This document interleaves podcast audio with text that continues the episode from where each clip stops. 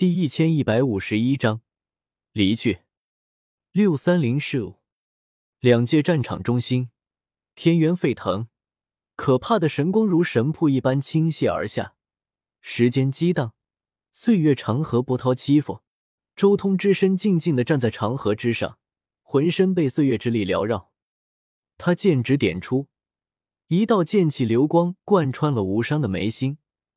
将他的头颅和元神同时刺穿，一缕血液从他眉心之中淌出，令人触目惊心。这是一幅震撼人心的画面，不论是异域还是九天十地那边，所有人都如泥塑木雕一般，怔怔的看着场中的那一幕。不论过去多少年，今日这一幕都将化作一个烙印，深深的刻在心间，难以磨灭。周通孤立于时间长河之上，浑身岁月笼罩，如神魔一般，一剑将无伤的眉心贯穿了，太过惊人。所有人都石化了，时间像是在此刻定格，所有人都目瞪口呆的看着场中的那一幕，心中的惊骇越发难以形容。那可是无伤啊，号称天下无敌，杀遍世间无对手的无伤。竟然就这么被他一剑刺穿了头颅和元神，像是一剑定在虚空中一般。这是真的吗？神通免疫的无伤，竟然被这样一道剑气贯穿了。无伤死了吗？被他杀了吗？这一剑到底是什么神通？竟然连无伤的法力免疫都无效。如果当年有这样的神通，无中六道轮回大人怎么可能败亡？不知道过了多久，九天十地那边的地关之上才传来了这样的惊呼声。所有人都在仰望时间长河之中的周通，眼眸中露出激动狂热之色。无伤这个名字，对九天十地那边来说，太过可怕和沉重了。能看到他遭劫，那是所有人心中期盼的事。十号、孟天正还有一些老至尊都有些兴奋。甚至就连金太君王长生也面露喜色。不，无伤古祖，假的，绝对是假的！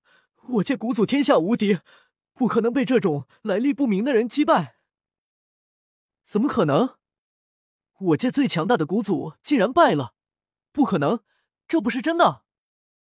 相比较九天十地那边的激动和狂热，异域这边则如丧考妣。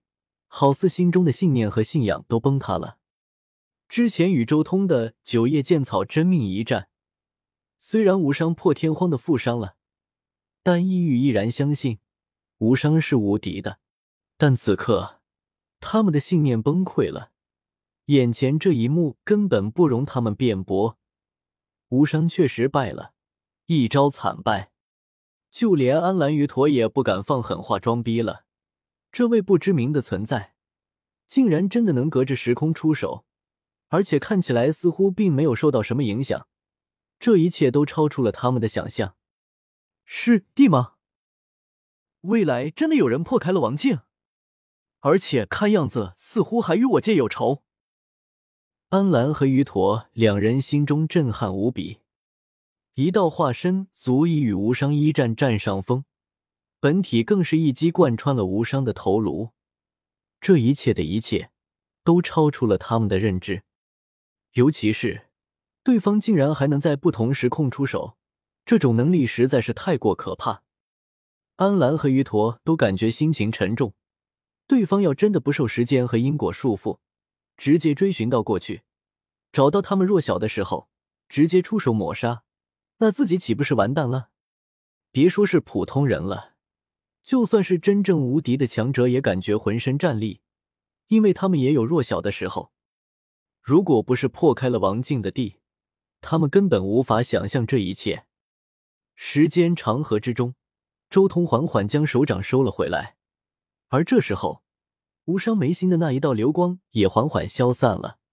而后，无伤噗的一声，眉心之中冲出了无数的血光和魂光。这一剑并没有击杀他。而是将他重创了，真真正正的重创。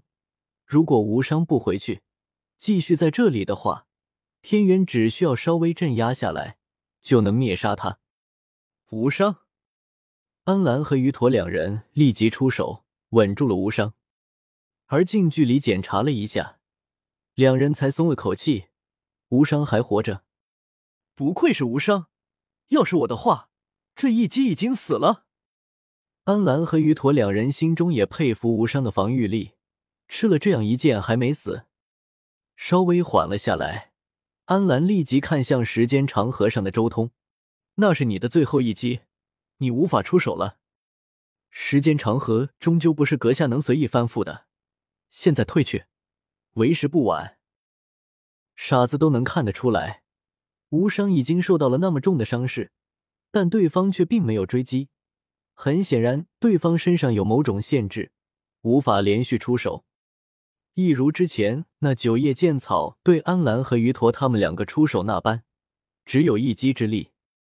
虽然安澜他们不明白为什么九叶剑草能与无伤打那么久，却只是对自己两人打出一击，但毫无疑问，对方现在已经不可能出手了。周彤盯着安澜，有些无语。这家伙实力不怎么样，装逼这方面真可谓是安澜一生不弱于人。安澜被周通看了这么一眼，身体微微一缩。W W，生怕周通出手，安澜几乎都要忍不住逃跑了。看到安澜这副怂样，周通差点笑了出来。我时间不多了，最后只能帮你们排除掉无伤这家伙。最后如何，只能看你们自己的了。我毕竟不是你们这个时空之人。周通传音给原始地城上仅存的那一尊王，已经够了。能让无伤受伤如此之重，已经够了。原始地城之中的那位王也传音出来，表示感谢。天渊之中的法则确实很强，但是原始地城之中的那位王也清楚，这种法则绝对挡不住神通免疫的无伤。他之前也是怕无伤出手，但现在无伤已经无法出手了。这个时代的啊，周通最后看了眼地关方向。而后，身体直接向安澜那边冲去，杀气冲霄。安澜、于陀，哦！一瞬间，安澜、于陀两人浑身汗毛倒竖，立即带着重伤的无伤远遁千里。哈哈哈！周通不由得大笑，浑身杀气也烟消云散。之前那已经是最后一击了，他只是吓吓安澜他们而已。而后直接御空而去，飞上了苍穹，从岁月长河前的裂缝处，迅速消失在了两界所有人的目光之中。随后裂缝消失，时间长河隐没。